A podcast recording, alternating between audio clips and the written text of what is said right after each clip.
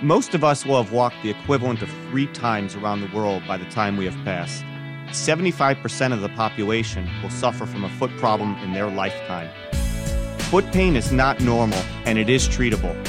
Podiatric physicians and surgeons are the people who evaluate and treat these foot and ankle problems.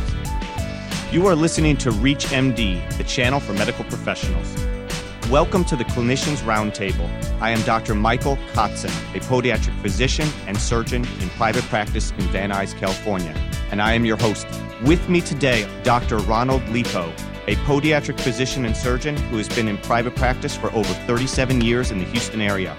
He is the past president of the American Podiatric Medical Association, past president of the Texas Podiatric Medical Association, the only American to serve as president of the International Podiatric Medical Association.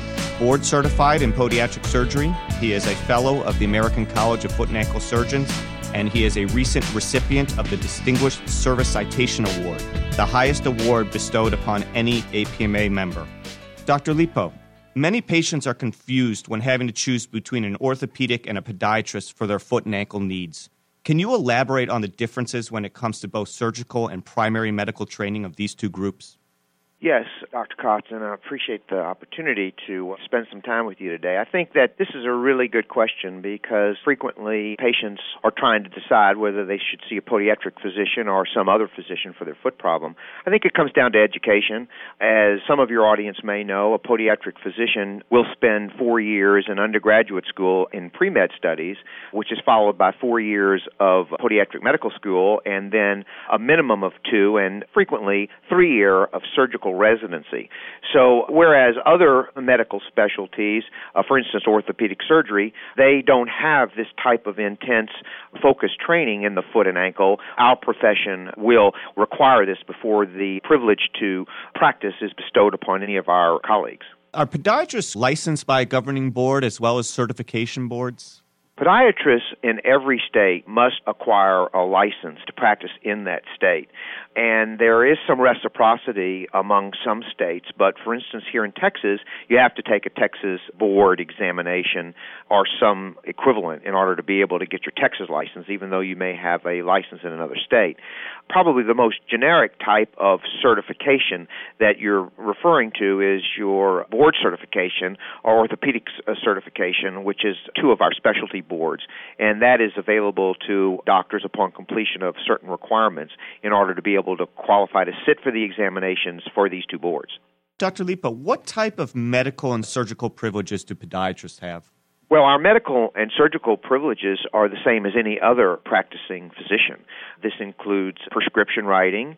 This includes admissions to hospitals. This includes surgical privileges. But, of course, all of that in terms of the hospital has to be evaluated by the credentialing board at the hospital, just as it is for any other physician. The short answer is that there really are no differences between the requirements to provide these services for a podiatric physician than any other physician. To your knowledge, Doctor Lipo, are podiatric medical and surgical procedures often covered by Medicare as well as other insurances? The answer is yes. The procedures that we perform are all covered by insurance companies with very few exceptions, and podiatrists are recognized by the government and Medicare as physicians. That is the definition of podiatry in Medicare law. So there are no problems there, and patients, of course, come to see us that have all types of insurance coverage today, including Medicare and Medicaid. What kind of settings do you generally see podiatric surgeons operating in? What are different areas that they can perform their surgeries? Minor procedures are often performed in the office, as do other medical specialists, like dermatologists, for instance, do minor procedures in their office. We also, of course, frequently are involved in uh, surgical centers, outpatient centers, where the patient goes into the surgery center in the morning, has the procedure performed, and then is discharged by the afternoon.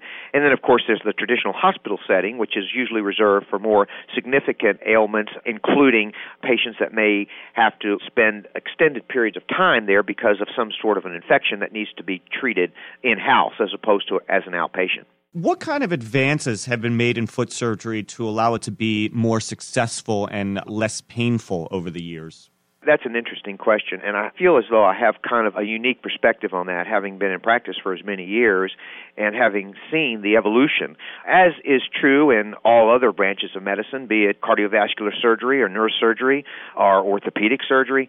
Advances in our profession and technology have just grown by leaps and bounds. We today do all kinds of things that we didn't do several years ago, and this includes use of high-tech instrumentation, absorbable materials that we use as opposed to having to leave in hardware such as wires or pins or screws.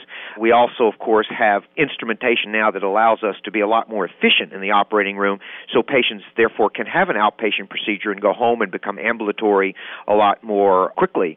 Additionally, in terms of that post-operative recovery period, today a lot of times patients don't require to have the traditional casting or immobilizations that we once did unless they have some sort of an unusual or extensive operation. And so very often a patient can get around quite nicely with a post-operative shoe or some sort of a small boot or walker, a cam walker, and these make walking a lot more efficient and also a lot faster up and about than it was, say, twenty, thirty years ago. So there's been a lot of improvements in a variety of materials and a variety of techniques. If you've just tuned in, this is Doctor Michael Kotzen, and you are listening to ReachMD, a channel for medical professionals. I am speaking with Doctor Ronald Lipo from Houston, Texas, and we are discussing the evolution of podiatric surgery. Moving on, what new technologies have you seen in your hands that have reduced postoperative healing times and have increased return to activity times for your patients?